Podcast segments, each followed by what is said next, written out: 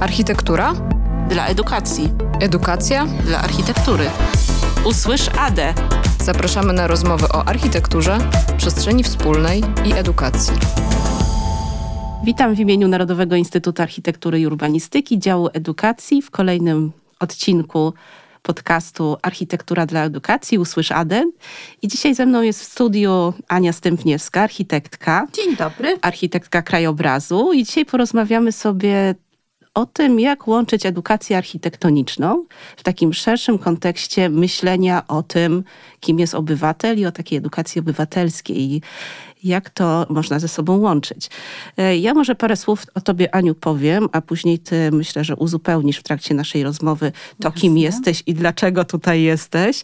E, Anna Stępniewska jest architektką krajobrazu, edukatorką, społeczniczką, prekursorką powszechnej edukacji architektonicznej, autorką wielu programów edukacji architektonicznej dedykowanych dla dzieci i dla młodzieży, a obecnie pracuje w Gdańskim Zarządzie Dróg i Zieleni, gdzie jest odpowiedzialna między innymi za realizację projektów z budżetu partycypacyjnego. No i może z budżetu obywatelskiego, tak się, tak się to u nas nazywa, Aha. Tak, ale dokładnie o to chodzi. Tak gdzieś jest u nas przyjęte, że budżet partycypacyjny po prostu jest w takim użyciu kolokwialnym Jasne. i zrozumiałym, mhm. więc, więc pewnie dlatego tego słowa użyłam. My się miałyśmy przyjemność poznać przy realizacji już dawno temu właściwie, ten czas szybko mija, e, przy realizacji projektów edukacyjnych związanych właśnie... Rok? 2008? No 10? może, może. Więc dlatego też zaczęłam, że jesteś tą prekursorką. Nie wiem, czy to jest dobre słowo, ale tak mi się wydaje. Bo zaczynałyśmy właśnie myśleć o tym, w jaki sposób architekturę, tą miłość do architektury i tą taką mhm. pasję związaną zawodową z, z architekturą, jak to połączyć i dzielić się tą pasją z, z innymi ludźmi. Zaczynając właśnie od tych najmłodszych, znaczy naj, najmłodszych dzieciaków.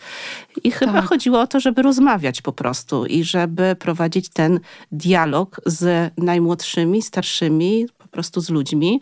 I to słowo dialog myślę, że dla ciebie jest istotne. No i powiedz, jak ty uważasz, czy, no czy jest, jak rozmawiać jest to w ogóle? rzeczywiście słowo, od którego zaczęła się moja przygoda z edukacją architektoniczną ponieważ w 2004 roku poznałam osoby, które już wtedy zajmowały się y, tym rodzajem y, działań y, edukacyjnych. Była to Zofia Bisiak, twórczyni Stowarzyszenia Akademia Łucznica i był to Dariusz Miechowski architekt, architekt krajobrazu, również projektujący w takim nurcie zrównoważonego rozwoju.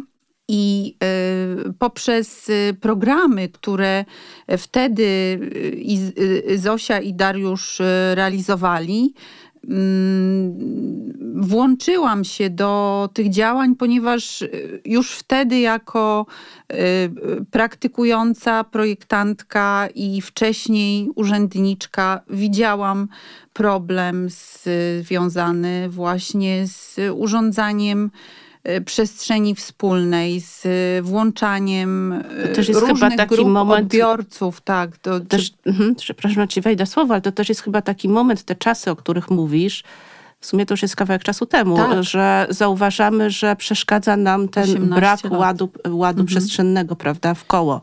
Tak, to, to, był, to był ten czas, kiedy y, zaczęły się pojawiać głosy, kiedy po, powstała książka też Piotra Sarzyńskiego Wrzask w przestrzeni, kiedy mm, rzeczywiście zaczęliśmy zwracać uwagę na to, że w Polsce jest brzydko, że jest po prostu wokół nas niedostatek tej harmonii i tego mm, takiego y, pięknego krajobrazu, że wręcz my te krajobrazy niszczymy swoimi działaniami.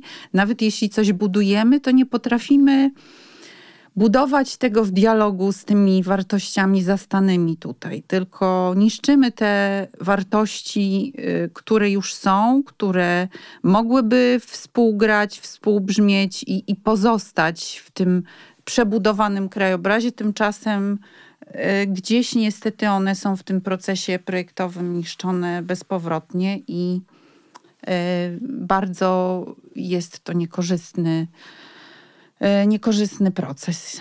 Co widzimy po latach również, bo, Ale bo myślę, ten że, proces cały że czas trwa. optymistyczne jest to, że w sumie zaczęliśmy te procesy edukacyjne, czyli Mhm. zaczęliśmy mówić o tym, e, że powinniśmy zauważać, że coś nam w tej przestrzeni przeszkadza, może coś nie gra, że powinniśmy się uczyć, prawda, tego naszego dziedzictwa architektonicznego, Tak. wartości tego, co mamy.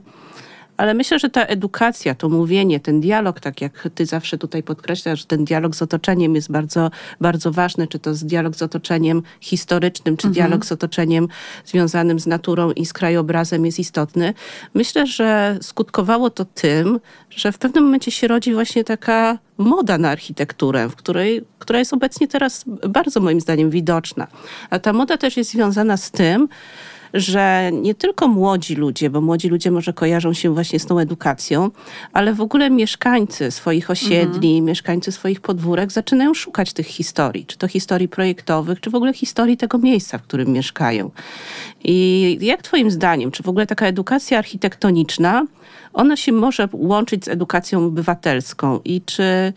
Jak najbardziej. I, jak najbardziej. I, jak to wygląda twoim zdaniem? Przykładem właśnie takiego projektu, który przerósł, y, y, czy, czy prze, przerodził się w program, jest właśnie ten y, wspomniany wcześniej dialog, dialog z otoczeniem, taki jest tytuł tego programu. To jest program, który właśnie wspólnie z, Zofią Bisiak i z Dariuszem Śmiechowskim napisaliśmy w y, 2005 roku i wtedy to była absolutna nowość w Polsce. Myśmy z tym programem y, wyszli jako praktycznie osoby prywatne wtedy do Ministerstwa wtedy chyba Edukacji i Sportu, bo y, w tej chwili to jest chyba tylko Ministerstwo Edukacji. Y, W każdym razie zdobyliśmy y, tak zwane dopuszczenie do użytku szkolnego. Y, W tamtym czasie obowiązywały ścieżki międzyprzedmiotowe i w ramach takiej ścieżki międzyprzedmiotowej udało nam się wejść z tym programem w system, w którym eduka- w edukacji architektonicznej praktycznie jeszcze wtedy nie było. Y, I y, myślę, że y, ten program no, otworzył drzwi różnym późniejszym projektom i programom i działaniom dotyczącym właśnie tej edukacji architektonicznej w szkołach. Ale mówiąc tutaj właśnie o tej edukacji obywatelskiej, to myśmy tym programem weszli do szkół, ale on się czasem odbywał na zajęciach takich dodatkowych, czasami się odbywał w ramach y, y, lekcji pewnego przedmiotu, ale już z, z, jakby z, ze swojej mm, ze swojego założenia miał na celu angażować y, oprócz dzieci również lokalne środowisko, a więc rodziców tych dzieci, a więc y, może jakichś sponsorów, y, którzy są związani z daną szkołą, z danym miejscem, bo chodziło w nim nie tyle o przekazanie samej teoretycznej wiedzy, o architekturze, o, o y, krajobrazie zbudowanym, ale o wykreowanie zupełnie nowej przestrzeni y, w środowisku szkoły. I wykreowanie też mi się wydaje takiego odpowiedzialnego, świadomego Tak. człowieka, który Będzie potrafił sam potem tą przestrzeń zmieniać. i pozytywnie. organizować, prawda? Tak. Organizować w ten sposób, żeby ta przestrzeń była dla niego pożyteczna, funkcjonalna, ale i piękna, prawda? Wkoło Dokładnie, czyli będzie, będzie zgodna z tymi witruwiańskimi zasadami, zasadami, które nam przyświecają cały w czas w działaniach życiu, cały czas. które zostały Tak. nazwane dawno, dawno temu. E, To też to, co powiedziałaś, że właśnie dialog z otoczeniem, czyli program, który tutaj wspólnie we trójkę napisaliście, on wszedł do szkół. On też był takim pierwszym programem, który otworzył drzwi dla innych programów, które obecnie są realizowane w szkołach. I jak twoim zdaniem, czy w ogóle w szkole jest miejsce na rozmawianie o architekturze? Y, Na pewno jest miejsce. Wszystko zależy od organizacji danej szkoły, od osoby dyrektora, czy ona jest zainteresowana, bo tak naprawdę, jeżeli sam nauczyciel się zainteresuje y, danym programem, no to musi mieć zgodę, y, czy, czy nawet lepiej, żeby to był entuzjazm dyrektora, że, że nauczyciel chce się zająć jeszcze jakimś dodatkowym tematem, którego wcale nie musi realizować. Bo ważne, żeby pamiętać, że w tych y, programach nie powinni brać udział uczestnicy z tak zwanej łapanki, czyli osoby, y, które wcale nie są ani zainteresowane tematem, ani y, na przykład nie mają czasu, czy nie leży to w ich zainteresowaniach. Mm, O ile mówimy o takich małych dzieciach, które w ramach y, powiedzmy zajęć szkolnych mogą sobie przyswoić y, podstawową Tak, no właściwie żyjemy w, w architekturze, Dokładnie. prawda? Ta Żyjemy architektura nas otacza, więc czy kształty, czy, czy, czy, czy liczenie, więc podstawowe umiejętności, które Tak. nabywamy w pierwszych Natomiast- klasach podstawówki, Tak, tak. Natomiast to jest tyle, architektura. O tyle w, w przypadku realizacji już takiego fizycznego miejsca gdzieś przy, przy szkole, dobrze jest, jeśli ta grupa jest rzeczywiście grupą zainteresowanych osób i tak w dialogu z otoczeniem w tym programie się to sprawdziło, że były to zawsze dzieci zainteresowane, y, które lubiły budować, projektować. Oczywiście tutaj ja powtarzam po raz kolejny, bo to się często to pytanie pojawia, czy my chcemy poprzez edukację architektoniczną uczynić y, y, z tych uczniów y, Architektów. architektów? No nie, nie o to chodzi. To się może stać przy okazji. To jest jakby taki em, skutek uboczny, można powiedzieć, tych programów. Natomiast y, głównie chodzi nam o to, żeby właśnie pogłębić tą świadomość o wartościach naszego krajobrazu, o wartościach architektury, y, o tym, y, w jaki sposób ten y, proces projektowy wygląda i jak my sami, mieszkańcy, uczestnicy tego życia społecznego, nie architekci, możemy w nim uczestniczyć. Znaczy, no, uczestniczymy, prawda? Bo właściwie to uczestniczymy w tym. bardziej, bardziej świadomie świadomie, uczestniczyć. tak. Więc to, co opowiadasz właśnie, to ma bardzo dużo wspólnego właśnie z moim zdaniem z taką edukacją obywatelską, czyli uczeniem odpowiedzialności w ogóle za swoje decyzje, które podejmujemy w, w kontekście miasta, w kontekście kraju, prawda? Więc to jest, to, to moim zdaniem bardzo się wszystko ze sobą wiąże. E, Ja jak prowadziłam zajęcia z licealistami w, w, w ramach innego już programu, kształtowanie przestrzeni, takiego programu, który, e, który, który również jest realizowany w szkołach jako ten dodatkowy program. My pracowaliśmy taką metodą e, map mentalnych, czyli mm, licealiści, uczniowie wypracowywali sobie mapy miejsc, na mapie zaznaczali miejsca, które są dla nich znaczące i opracowywali spacery e, wokół, wokół tych miejsc, robiąc różne trasy, e, trasy Tutaj też są związane... mapy mentalne jako jeden z elementów. Tak, mapa mentalna Myślę, że, że te, te metody metoda. są w ogóle Mhm. bardzo ciekawe i, i to są te twoje metody, które też pamiętam, no ja od ciebie się też ich jakby uczyłam, bo, bo jednak ty bardzo dużo masz takich indywidu- indywidualnego podejścia do, do nauczania, do, do, do rozmawiania właśnie i z najmłodszymi i, e, i z dziećmi, Miło bo na razie jesteśmy sprawdzają. gdzieś w, tej, w, tej, w, w, tym, w tym obszarze właśnie dzieciaków i, i młodzieży. Czy byś mogła coś powiedzieć właśnie o twojej pracy, czy o ogrodach, które, które tworzyłaś z dziećmi i które miały bardzo silny aspekt edukacyjny i o najnowszych swoich programach, gdzie też no, w, w, tworzysz po prostu innowacyjne, innowacyjne metody pracy z, z najmłodszymi i, i z dorosłymi. To znaczy, musimy sobie zdać sprawę z tego, że każdy mm, profesjonalnie napisany program edukacyjny zawiera bardzo wiele elementów i zawiera, zawiera taki przepis na realizację, e, który powinien być skuteczny. W przypadku y, programów edukacji architektonicznej, one rzeczywiście mogą być takim kompendium wiedzy i kompendium, kompendium umiejętności potrzebnych y, społeczeństwu w XXI wieku. Ja mam takie przekonanie.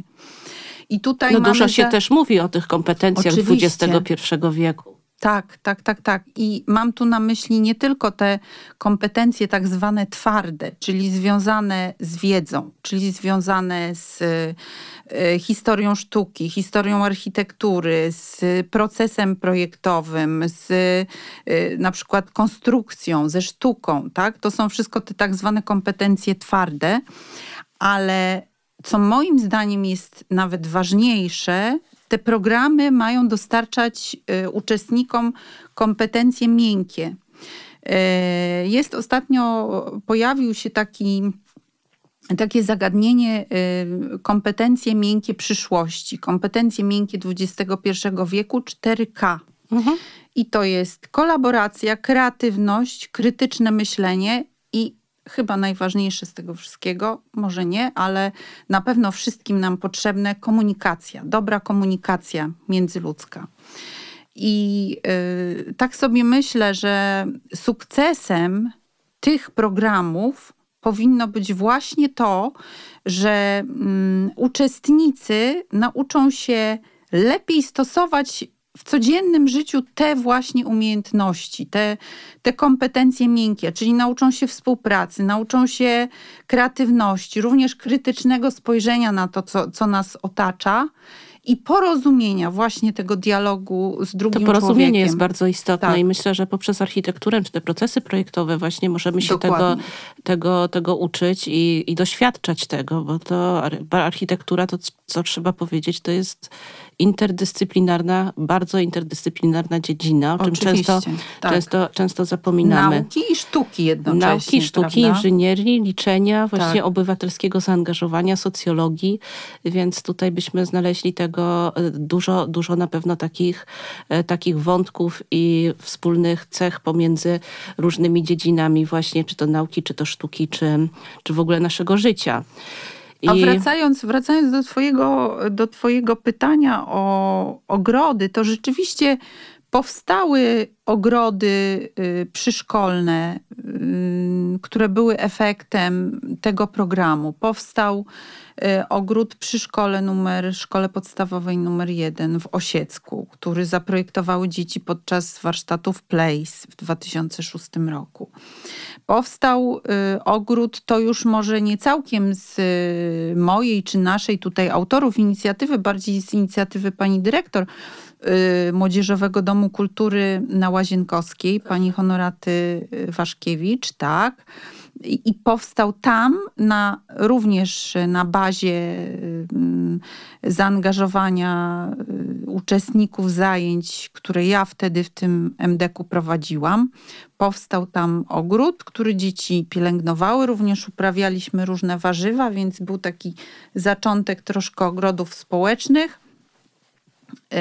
I e, te ogrody trwały, czy trwają w dalszym ciągu, już bez, bez mojego udziału. Ja e, z racji tego, że jestem osobą trochę, może nawet momentami za bardzo mobilną, bo zmieniam miejsce zamieszkania i w różnych miastach działam i, i e, pracuję. Więc już y, w tej chwili nie wiem, co się, co się dokładnie dzieje, ale ma, myślę, że jest, jest ten, y, ten, ten zaczyn, który tam y, się stworzył, kontynuowany w tej chwili i że na pewno dobre, w dobrym kierunku ta edukacja y, tych miejsc Co, co, co, takie ogrody powstają i w szkołach, prawda? Takie ogrody I... powstają. Powstaje ich coraz więcej. E, No musimy tutaj dodać jeszcze program Archiprzygody, który też e, Jesteś jedną z obudził... współautorek też tego programu. Tak, pro- program Narodowego Centrum Kultury Archiprzygody też y, zaangażował bardzo wiele szkół. I przedszkoli, bo to ja, przedszkoli, ja znam przypadek podstawowych. właśnie na, Mhm. na Żoliborzu w Warszawie, gdzie przy przedszkolu działa ogród, e, ogród No społeczny. Nie wiem, czy też nie, nie związane to jest z, z, z, z, z programem Archiprzygody, ale może tutaj się mylę. W każdym razie od przedszkola po, po właśnie po po do, dorosłe inicjatywy podejmowane przez dorosłych mieszkańców. Takie ogrody są tworzone i myślę, że tworzone są z potrzeby takiego wspólnego działania i dbania o przestrzeń wspólną.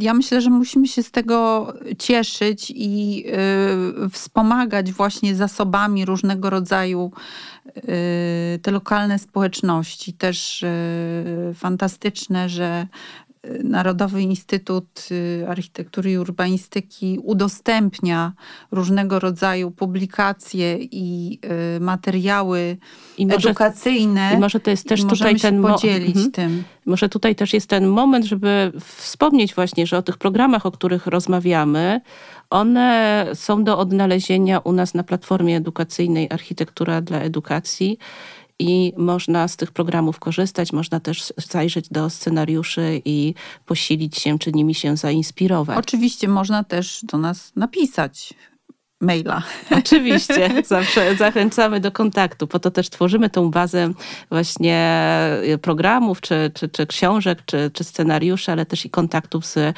z osobami, które zajmują się edukacją architektoniczną.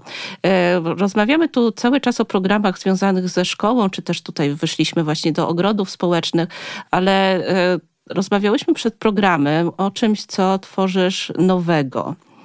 I nazywa się to bardzo tajemniczo, gdyż nazywa się to spotkania anonimowych empatów. Tak, Brzmi jest, zagadkowo. Jeśli mogłabyś rozwinąć, co to, co to jest. Ponieważ ja jestem y, urodzona w środę, podobno urodzeni w środę. Y, ja również. no popatrz lubią wiele różnych działań w swoim życiu podejmować. Nie powiem, że łapać wiele srok za ogon, bo to może nie najlepiej brzmi, ale no, jest to taka moja społeczna kolejna inicjatywa, którą podejmuję w Gdańsku Oliwie. Jest tam taka e, fajna przestrzeń działań twórczych, która się nazywa Welmi, przy przepięknej ulicy obsadzonej szpalerem wiekowych drzew. I e, co miesiąc spotykamy się, poruszając e, takie mm, tematy właśnie związane z, z tymi kompetencjami, można powiedzieć, miękkimi, czyli z otwarciem się na drugiego człowieka, z mm, działaniem wspólnym, z odczuwaniem, współodczuwaniem, tak? Ponieważ no, ja również y, jestem trenerem osobistym i y, są mi bliskie takie działania też związane po prostu z z komunikacją międzyludzką. Jeszcze jedna rzecz, która też mnie zaintrygowała, to to, że przekazujesz informacje o krajobrazie, o naturze, o przestrzeni, wykorzystując teatr. I jesteś tutaj kolejna twoja umiejętność pisania, pisania scenariuszy. I jeśli mogłabyś no, o tym coś scenariuszy powiedzieć. to jest właściwie taka, taka umiejętność, która towarzyszy nauczycielom i moje pierwsze scenariusze y, to były scenariusze zajęć edukacyjnych. E, ale wyszłam od tego jakoś ta sztuka czy scena mm, teatralna też jakoś w, w moim życiorysie tam się pojawia i rzeczywiście napisałam sztukę mm, teatralną dla dzieci do wykorzystania w szkole, właściwie dla etapu szkoły podstawowej, ale Myślę, że, że licealiści też by sobie z tym tematem Myślę, poradzili. Że, że to jest też dobra metoda dla wszystkich empatów, prawda? Wykorzystanie korzystanie z tak. teatru, bo jednak teatr uczy właśnie tego współodczuwania. Na, y, na drugą osobę i też uczy nas wiele o nas samych. Kiedy patrzymy na, na aktorów na scenie, to możemy też odnaleźć siebie, prawda, w tych rolach. Jest to sztuka, która nazywa się Baśń o butelkowym królu, a tematyka dotyczy wody. Tej wody, której tak nam brakuje i która w tej chwili jest y, jednym z kluczowych tematów poruszanych przy okazji zmian klimatycznych i tego, co dzieje się w miastach, prawda? Bo jak y, grzyby po deszczu, można powiedzieć, ro- rosną nam ogrody deszczowe, czy pojawiają się ogrody deszczowe, a to jest w ogóle temat na oddzielną dyskusję, bo te ogrody deszczowe e, czasem nie są rozumiane w, przez y, mm, realizujących je w, że tak powiem, odpowiedni sposób i one nie pełnią po prostu do końca tej funkcji, jaką powinny, ale to tak na To marginesie. jest oddzielny temat To jest na oddzielny kolejne temat. spotkanie, ale myślę, że związany też z edukacją. Jak najbardziej. E, I sztuka porusza właśnie ten temat braku wody. Mm, Postaci, które tam się e, po, pojawiają, związane są z wydawaniem różnego rodzaju decyzji e, dobrych i złych, sprzyjających e, bądź e, no, zagrażających wręcz mm, wodzie. Tutaj rozmawiamy właśnie, ty jesteś też z wykształcenia architektką krajobrazu, więc ten krajobraz jest pierwszą tą twoją miłością pewnie i, i świat przyrody, który nas otacza. E, Ale ten świat przyrody jest bardzo obecny w edukacji państwa, z którym, z którym też tutaj współpracowałeś, jeśli chodzi o taką międzynarodową współpracę w zakresie edukacji. Ja tutaj mówię o Finlandii. Ja też miałam przyjemność poznać metody, e, metody edukacji środowiskowej, bo u nich to też się nazywa edukacja środowiskowa i pracy właśnie od najmłodszych, czyli od przedszkola z dziećmi, w sposób taki może nieoczywisty, bo, bo ta edukacja środowiskowa, ona po prostu jest tam obecna. Ona jest na każdym, w każdym kawałku właściwie życia jest, e, jest się pojawia i, i, i, i przenika, e, przenika ten cały proces edukacyjny. Ja akurat uczestniczyłam w takim projekcie wymiany doświadczeń właśnie na temat edukacji architektonicznej pomiędzy Polską a Finlandią. I pierwsze co mi powiedziano, że edukacja architektoniczna to jest wyjście po prostu na spacer do lasu z dziećmi, czy wyjście na łyżwy, czy wyjście na narty, biegówki. E, I to jest edukacja architektoniczna, że nie musimy się za bardzo nawet wysilać, bo po prostu zauważmy to, co w koło mamy, ale zauważmy tą przyrodę, którą mamy i ten szacunek dla tej przyrody, e, z której korzystamy, bo po prostu jej używamy na co dzień. E, Wiem, że wy razem tu już ze wspomnian- wspomnianym Darkiem Śmiechowskim stworzyliście wspólnie z, właśnie z tym środowiskiem międzynarodowym taki przybornik e, edukacyjny. E, Na czym to polegało? W 2006 roku e, powstała inicjatywa e, w, ramach właśnie działalności Place, do, do którego e, należymy, tego stowarzyszenia mm, animatorów, architektów, edukatorów architektonicznych, którego siedziba znajduje się w Helsinkach. Mm, Stwo, stworzyliśmy taki przybornik do nauki architektury, e, który również jest do pobrania na stronie Place. E, On został nawet przetłumaczony na, na język polski, tak na razie nieformalnie, ale to tłumaczenie już, już polskie też jest, także może kiedyś e, jakaś instytucja się z, będzie chciała go wydać. E, To jest rzeczywiście bardzo, moim zdaniem, właściwe podejście do edukacji architektonicznej, bo wszystko nas może uczyć o architekturze i spadająca kropla deszczu, prawda? Spadająca szyszka. I Wiem, że tam... ślimak, i Mhm. spadająca szyszka. Mamy ciąg Fibonacciego w, w słonecznikach, w szyszkach, w, W ślimaku. Ach, wszędzie, w ślimaku właśnie. Także natura i architektura idą ze sobą, y, powinny iść ze sobą właśnie również w dialogu. Y, Nie można, y, bardzo, bardzo jest mi przykro, kiedy mm, spostrzegam takie podejście mm, deweloperskie, można powiedzieć, bardzo skupione na wyciśnięciu maksymalnej ilości zysku z jednego metra kwadratowego terenu i kiedy na y, daną działkę wjeżdża y, spychacz i po prostu wszystko mm, ginie pod jego płozami, łącznie z drzewami.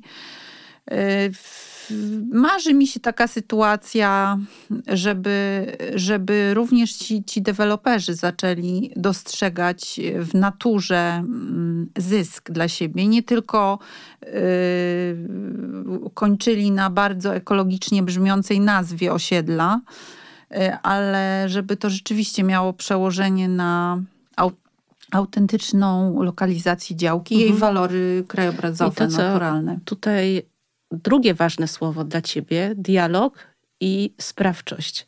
E, Sprawczość czy poczucie sprawczości. I myślę, że to wiąże też się z tym, co obecnie robisz, bo pracujesz właśnie w instytucji instytucji do, do, do, do budżetu miejskiego.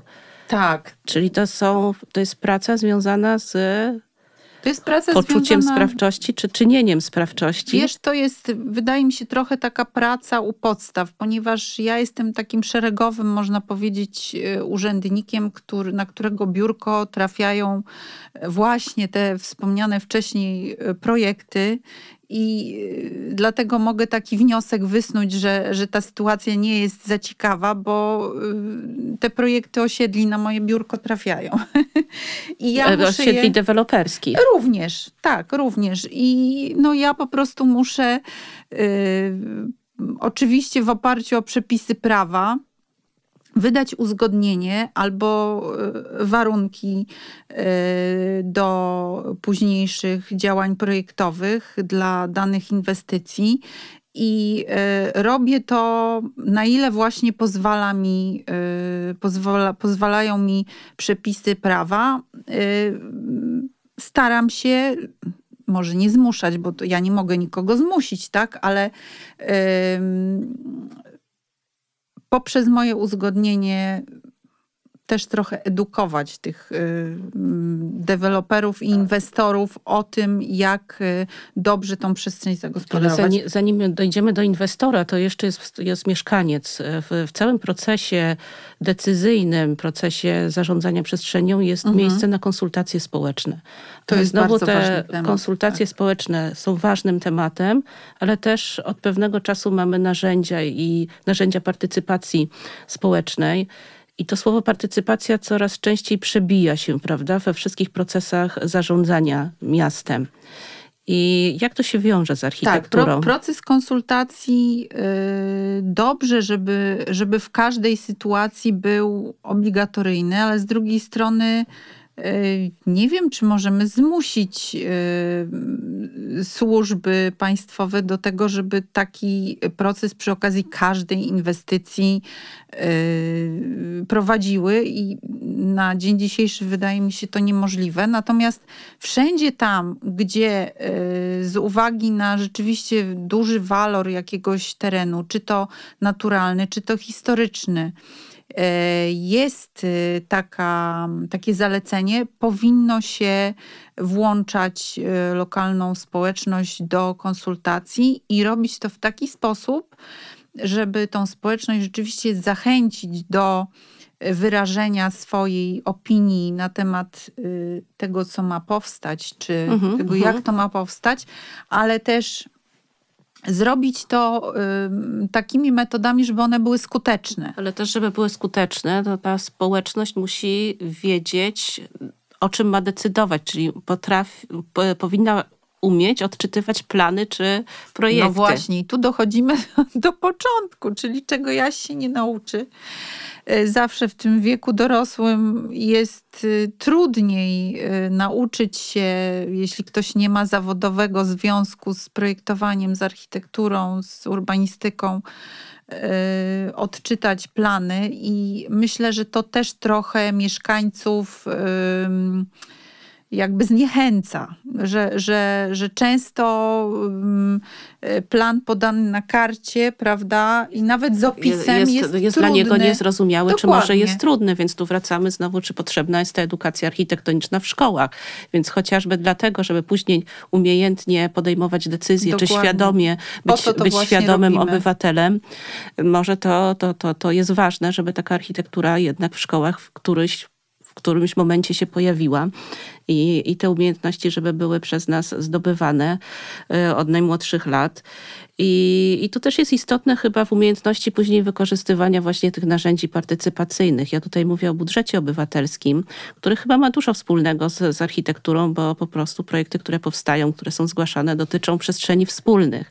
I jak to wygląda tutaj z twojego, z twojego podwórka? Czy jak, ja, jak ty to y, widzisz? Ja powiem szczerze, że jestem, y, mimo że programami edukacji architektonicznej zajmuję się od lat prawie 20. Jeśli chodzi o budżety obywatelskie, jestem świeżynką i będę miała w niedługim czasie możliwość uczestniczenia w takich, w takich warsztatach. Myślę, że jest to dobre pole do wykorzystania właśnie tych umiejętności zdobytych podczas realizacji programów e, edukacyjnych. Natomiast y, to, czego ja się obawiam w związku y, z budżetem, z realizacją budżetu obywatelskiego, to jest właśnie takie mm, podejście troszkę dorosłych dzieci, które spełniają swoje marzenia, to nie jest niczym złym. Co nie jest niczym powinniśmy złym. spełniać swoje marzenia. Natomiast, y, natomiast y, tutaj y, zachęcałabym wszystkich, którzy mają ochotę wziąć udział w budżetach i mm, którzy mm, coraz, coraz więcej jest, jest tych osób i organizacji, które się w takie mm, działania angażują.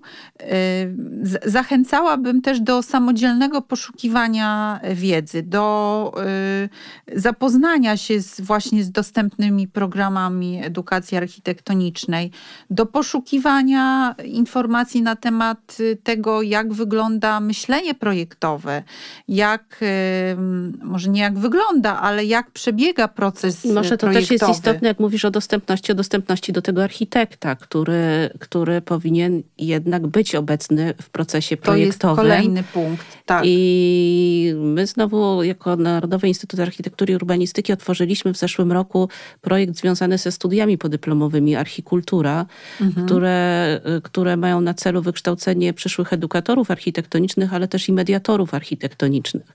Czyli osoby, które gdzieś będą e, pośredniczyć pomiędzy kontaktem, w kontakcie pomiędzy właśnie czy to architektem, czy, czy, czy mieszkańcem, czy urzędnikiem urzędnikiem. Ja myślę, że taka mediacja architektoniczna też jest, też jest Mediacje, bardzo... Nego, negocjacje też są bardzo me, Mediacja w, w, tym kontekście nawet takiego architekta, który jest mhm. dostępny, prawda? Który, z którym można się spotkać i z którym tak. można, można porozmawiać, żeby też to środowisko architektoniczne nie było hermetycznie zamknięte i żebyśmy też mieli świadomość, że ten proces projektowy jest złożony, ale są osoby, które mm, mogą pomóc w zrozumieniu, ale jednak osoba, która wie, jak to się robi, jest, jest potrzebna. My też rozmawiałyśmy o czymś takim, że na naszym podwórku tutaj polskim są bardzo dobre przykłady w, mhm. w, w projektowaniu, w tym procesie projektowym włączającym, włączającym mieszkańców czy przyszłych mieszkańców. Mhm. E, ty opowiadałaś mi właśnie o swoich tutaj, e, swoich, e, swoich takich no, do, do, do osobach, które, czy o swoich miejscach, które, e, które uznajesz za po prostu dobre, dobre realizacje. Czy mogłabyś się też podzielić właśnie tymi, tymi swoimi tutaj spostrzeżeniami z naszego polskiego podwórka? No to jak e, tutaj ty i ja e, doskonale znamy przykład sadów żoliborskich, prawda? Gdzie jest mieszkam to... ja, więc doświadczam tego codziennie. Jest, jest to doskonale zaprojektowane osiedle, które mm, posiada przepiękne, duże, zielone przestrzenie, zagospodarowane w sposób przyjazny dla mieszkańców. E, I e, wiemy, że mm, pani Skidniewska na etapie projektowania e, obserwowała najpierw, jakimi ścieżkami, dróżkami chodzą mieszkańcy, jak się tworzą przedepty, a dopiero potem tworzyła ciągi piesze na tych przedeptach właśnie. I To, co wcześniej wspominałaś, że właśnie deweloperzy nie doceniają wartości e, miejsca, w którym e, Tak. stawiają nową inwestycję. To też jest ta znana sady. Mhm. historia z- sadów żoliborskich, gdzie projekt został dostosowany do przyrody w ten sposób, że nie zostało wycięte jedno drzewo morwa, które jest Tak. teraz już legendą tego miejsca. Aby nie zniszczyć tego drzewa, budynek został nieco przesunięty w całym projekcie, więc ten szacunek właśnie dla, e, dla, dla, dla tego miejsca, w którym stawiamy, czy budujemy, czy coś. Tak, zawsze, zawsze dobrze jest właśnie zwracać uwagę na to, yy, co tworzy ten duch miejsca. Dosłownie przykład z wczoraj, a propos budżetów obywatelskich, bo yy, byłyśmy z koleżanką w dzielnicy Jasień w yy, Gdańsku i tam jest inicjatywa, żeby powstał ogród sensoryczny. I cóż odkryłyśmy? Odkryłyśmy przepiękny szpaler starych wierzb, które kiedyś być może zostały posadzone na miedzy, albo być może yy, tworzyły jakąś aleję. W tej chwili yy, one są ukryte, yy, niedocenione, ale na pewno nie pozwolimy, żeby, żeby zostały w jakiś sposób wycięte. Będziemy się starały. I no, miejmy nadzieję, że, że właśnie te wszystkie y, elementy ducha miejsca, które stanowią o jego, o wartościach danego miejsca, y, będą przez y, osoby, które tych zmian chcą y, dokonywać w przestrzeni, y, właśnie zauważane, bo mm, tworzą się, jak już wracając znowu do tych budżetów obywatelskich, tworzą się nowe place zabaw, tworzą się nowe ogrody społeczne, ale nie chodzi o to, żeby zanim się stworzy ten, y, ten ogród społeczny, wszystko zostało wycięte, tylko doceńmy to, co tam jest. I wykorzystajmy to, prawda? E, Nie, jak, my, jak to my znowu mówimy, nie, nie, wy, nie wycinajmy krzaków po to, żeby posadzić krzewy. Bo taki tu żargonem teraz się, się po, po, mm, posłużę, ale d- dosłownie tak to, y, tak to wygląda, że y, nie są w stanie czasem mieszkańcy docenić tego, co już mają, tylko na zasadzie tego, co ma sąsiad, albo tego, co ktoś gdzieś tam widział, chcą yy, na zasadzie kopiuj wklej przenieść projekt, który kompletnie w kontekście tego miejsca nie, nie zagra, nie stworzy dobrej Tak, to, to, to, przestrzeni. co też już wspominana przez ciebie Skibniewska, architektka sadów żoliborskich, mówiła, że architektura to nie jest proces jednorazowy, tylko to jest proces w czasie. Oczywiście, to jest proces cykliczny też, musimy o tym I pamiętać. że, że istotne to jest, że człowiek i przyroda są w tym procesie. I, i jak człowiek się częścią. starzeje, przyroda się zmienia, tak też architektura osiedla się będzie zmieniać. I żeby to na wstępnym etapie projektowym przez e, przez, przez projektantów było doceniane i zauważane.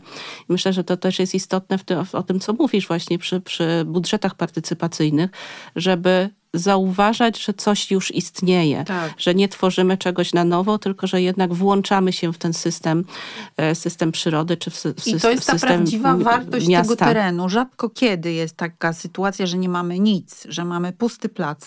Najczęściej właśnie jest coś, co stanowi wartość już samą Mhm. w sobie. Czy znasz jakieś takie właśnie realizacje, e, czy z budżetu partycypacyjnego, czy włączające właśnie mieszkańców, które no, w, jakoś w przeciągu ostatnich lat się wydarzyły? Y, Ja myślę, że takich realizacji jest, jest bardzo wiele. Tutaj y, ja mówię chociażby ten nasz y, ogród na fabrycznej, który tworzy się też z udziałem mieszkańców i ró- różnych y, sąsiedzkich takich y, inicjatyw z dzielnicy Solec w Warszawie. Jest, są różnego rodzaju inicjatywy też w Gdańsku na pewno.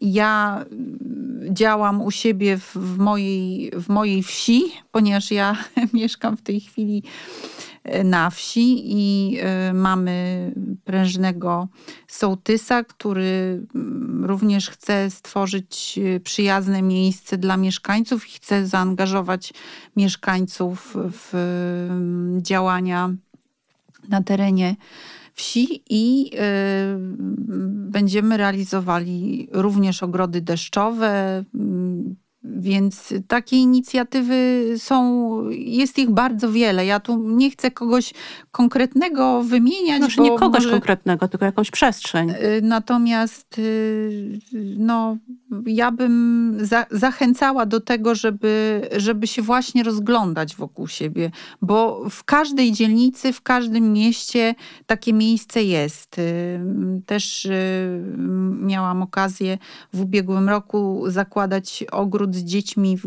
w gminie Somonino na Kaszubach. E, to przy okazji właśnie działań e, przy szkole e, powstał ogród z, złożony z roślin cebulowych, z krzewów, taki oddzielający budynek od, od ulicy, zmniejszający hałas. Mówi, zakładaliśmy też łąkę kwietną.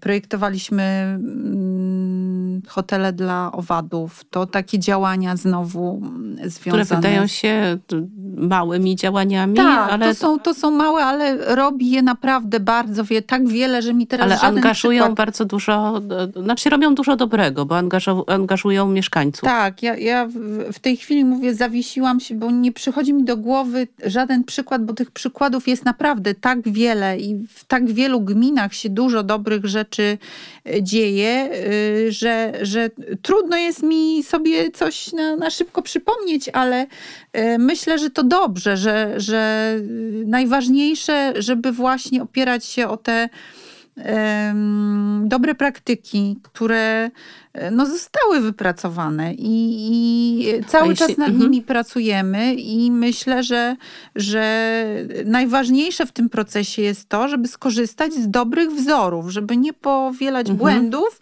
nie wyważać otwartych drzwi, tylko skorzystać z takich e, metod i z takich form e, działań, które są najskuteczniejsze. A one są dostępne w przestrzeni wirtualnej, zarówno na stronach Instytutu, jak i e, no, sta staramy się też, Centrum Kultury staramy się zebrać też e, te wszystkie praktyki i właśnie w tych zasobach naszych udostępniać, żeby to gdzieś było wszystko w jednym miejscu. I, i to jest takie nasz, nasze zadanie, które staramy się właśnie tutaj realizować jako dział edukacji. E, jak mówisz właśnie o takich zasobach też, czy masz jakieś takie na przykład literaturę do polecenia, żeby która może być inspiracją, która może być dla, i czy dla mieszkańca, i czy dla projektanta nawet, e, Twoim zdaniem ważna? E, ja zawsze, jak przychodzi do literatury, czy do, do bibliografii, to polecam bardzo bogatą. Yy, bogatą listę architektów y, czy, czy autorów architektów, mhm. która jest również dostępna na, na y, czy to w bibliotece mm, Narodowego Centrum Kultury, czy to w, u Was y, w zasobach bo wydaje mi się, że, że zainspirować może nas y, nie tylko działalność tych mhm. największych architektów, takich jak y, Gel na przykład, tak? albo Gropius, który jest moim zdaniem y, no, jednym z takich prekursorów edukacji architektonicznej tej... Mhm. Jeśli wspominałeś o ogrodach, to też Alvar Alto, już tutaj Finlandia przez nas wspominana, który też Alvar ogrodom, na, na ogrodom poświęcał bardzo dużo, dużo Alvar Alto na pewno. Y, również zajrzałabym do, y, do sztuki ziemi, czyli do land artu i artystów, którzy w tych y, E, obszarach tworzą. Na przykład Patrick Doherty, który jest moim zdaniem takim niedoścignionym e, twórcą, jeśli chodzi o wiklinowe szałasy. A teraz te szałasy się pojawiają przy okazji naturalnych placów zabaw. I e, jeśli tworzymy te szałasy, to Spójrzmy na dzieła Doherty'ego, może nam się uda coś podobnego stworzyć. Niekoniecznie będzie to taka prosta forma, tylko Mhm, właśnie mhm. taka bardziej e, niegrzeczna, wypuszczona, jak sama wierzba, która jest takim drzewem trochę niepokornym. Mhm.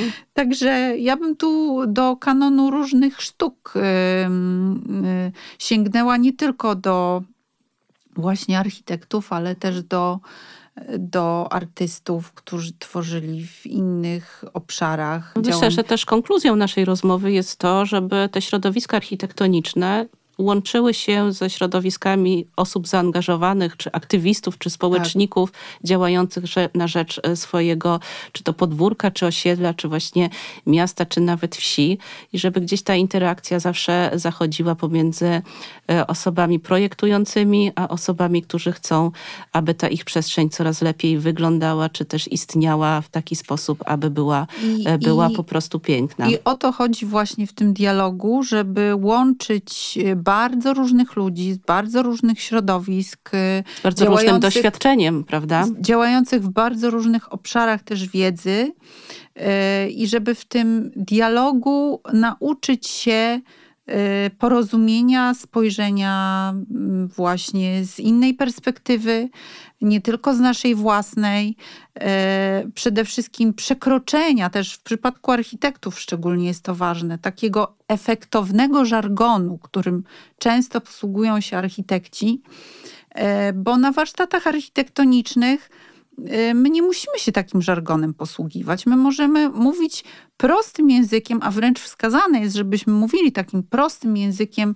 prostym w dobrym tego słowa znaczeniu, żeby być dobrze zrozumiałym przez y, wszystkich uczestników dialogu, i dzieci, i dorosłych, i y, decydentów, Mhm. i, i Różne strony. Różne strony tego całego procesu, a wtedy będziemy na pewno zadowoleni z efektu. Mhm. To zachęcamy do komunikacji, rozmawiania, dialogu Jak i najbardziej. przede wszystkim otwartości na drugiego człowieka i otwartości na przestrzeń i, no i na ten dialog z otoczeniem.